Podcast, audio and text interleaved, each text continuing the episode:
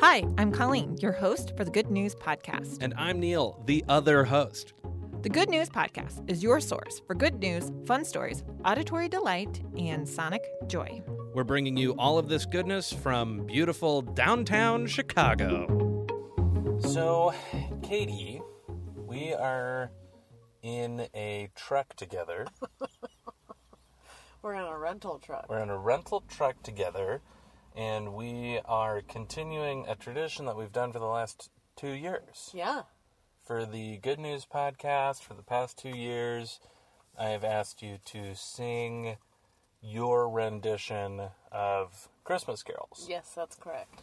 So I thought for this year, I might ask you to tell me some of the plots of Christmas movies. I would love that. I thought I, I, you were a film major. I was. Film studies. You were a film studies major, so you've got a real leg up on the competition when it Well- comes to movies. Sure.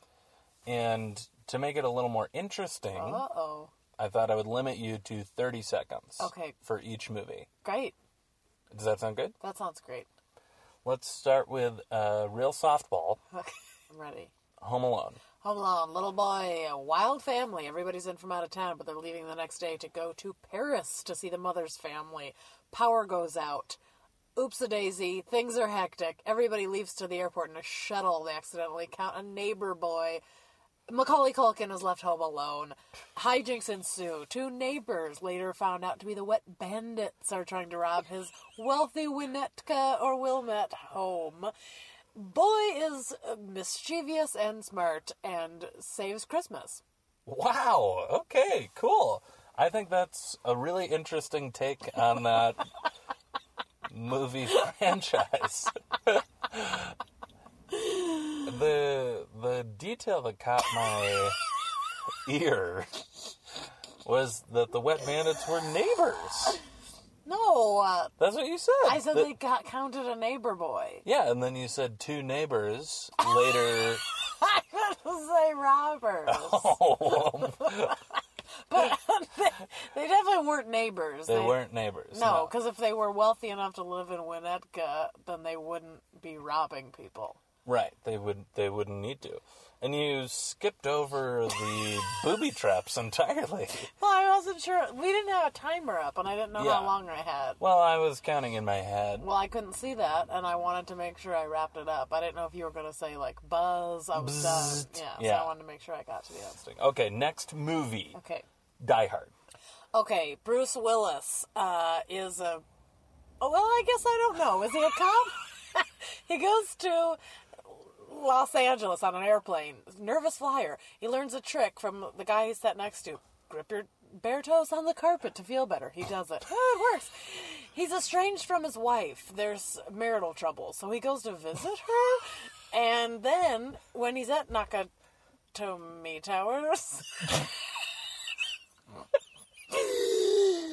turns out terrorists. There are German terrorists in the building, and it's being held hostage. Everybody. It's a Christmas party. Luckily for Bruce Willis, he is trained because he's a cop. Anyway, uh, so Bruce Willis decides to save the day, uh, beating the German bad guys um, in a series of events. Time. Oh, God. Here's a. I, I'm not sure if this is a trend because it's only been two so far. but you've got you. You spend easily half to two thirds of your time within like the first five to seven minutes of the movie. Well, because Oh I think I want to be really detail oriented, Yeah. but then I realize I've gone too far. Yeah. So then I'm thinking, oh God, I don't have time. Do you want more time? No, I think this is good. Polar Express. Oh, I have no idea. There's Try it. a train, and um, Tom Hanks is a CGI freaky uh, Silicon Valley. What's it called? Uncanny Valley, where he like looks real but he doesn't. I I honestly don't know what it's about. Okay, I'm gonna guess that Polar Express is about some magic train that takes kids to the North Pole on Christmas, and then when they go back to bed, they don't remember it. But they wake up feeling really good. and there's like a little trinket on their nightstand. so they wake up and they see the trinket on their nightstand and they're like, what happened? And then later they see a train and they're like, oh, I think something good happened on the train. Polar Express. Great work. Thank you. Thank you so much for sharing some of your expertise as a film studies major. It's truly my pleasure to give my gift of film theory to to your listeners. Well, Merry Christmas, Katie. And a happy Honda Days to you. Thanks for listening. Do you have good news? Incredible. Or maybe you want to tell us a joke or idea? Excellent. Email us at hello at thegoodnewspodcast.fm.